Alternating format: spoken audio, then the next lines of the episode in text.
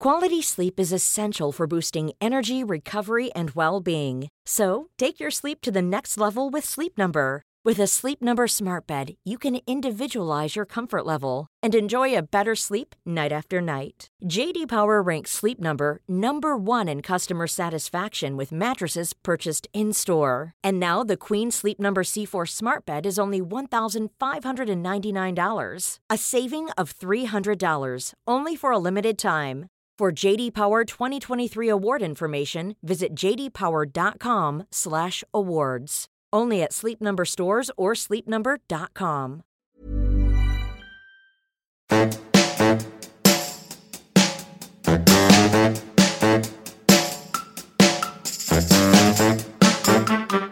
I'm Lucy Porter, and am I being unreasonable to use a toilet brush?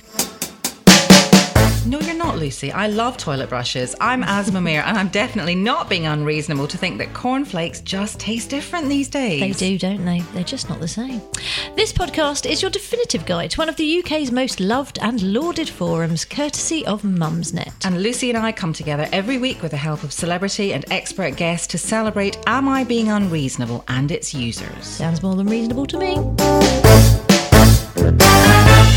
Hello and welcome to another episode of the AIBU podcast, where we indulge in some serious nostalgia for less health and safety obsessed times. All them were the days. The wonderful Mumsnet users talk about their worst wedding experiences. We also get to hear some brilliant misheard lyrics, plus our A-list adjudicator is blogger, vlogger and journalist Molly Forbes.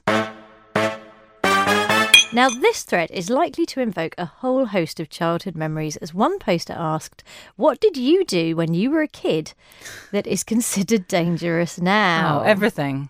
Everything. I know, I know. Absolutely everything. It was an absolute cavalcade of terrifying stories, the kind of thing that would make any parent blanch. Sliding down the stairs in a pillowcase, natch, uh, also sleeping bags. Lots of them about um, holiday safety. We were left in the holiday apartment alone at a young age while our parents went to the bar.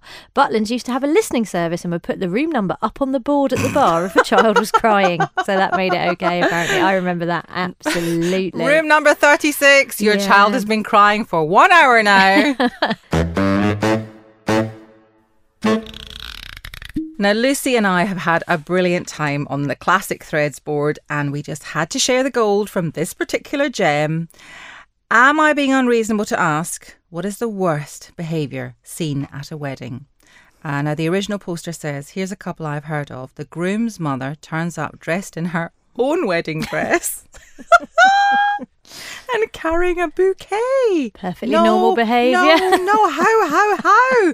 Another one. During the wedding speeches, the groom's mother gets up and welcomes her daughter in law into the family by stating, Remember, he will never love you as much as he loves me. it's true, though, isn't it? this is going to be me when my son gets married. There's so many If that's the mother-in-law ones. I mean, I do worry that this is going to happen. There's one somebody somebody said You are not going to turn up at your daughter or son's wedding in your wedding dress. only because I can't get into it. There's n- if I could, there's nothing to say I wouldn't. Brilliant.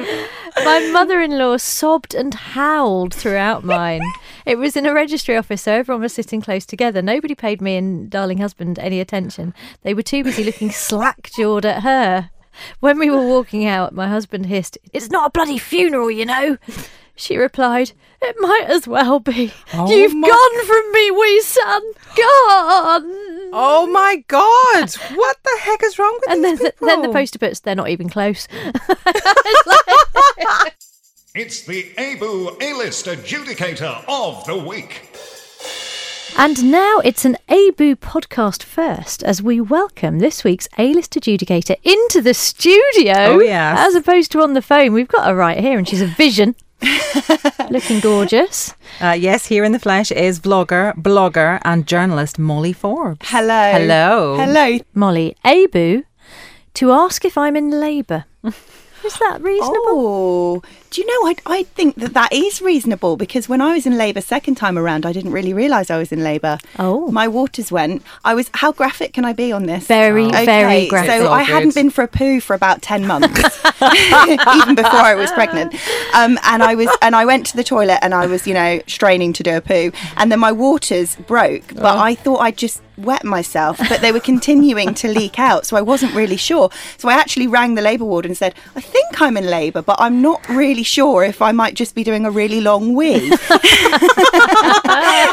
I think that that's a very valid uh, AIBU question. Yes, yes. And uh, if you do want to ask if you're in labour on the AIBU board, do be that graphic. Yeah. I always like to read those. I always like reading about stuff like that. Now, we've just got time to share some of the fantastic responses to a question posed by producer Amanda, who asked AIBU to ask for lyrical mix ups. It's a classic. This has happened to all of us at some point, but this particular one came about after Amanda found her friend thought the first line of Bryan Adams' Summer of 69 was, I got my first real sex dream. it's not a sex dream. It's I got my first real six string. Can I just say you've set the bar very high by singing these? Thanks, Lucy. The Am I Being Unreasonable podcast by Mumsnet in association with Silent Pool Gin. Cheers.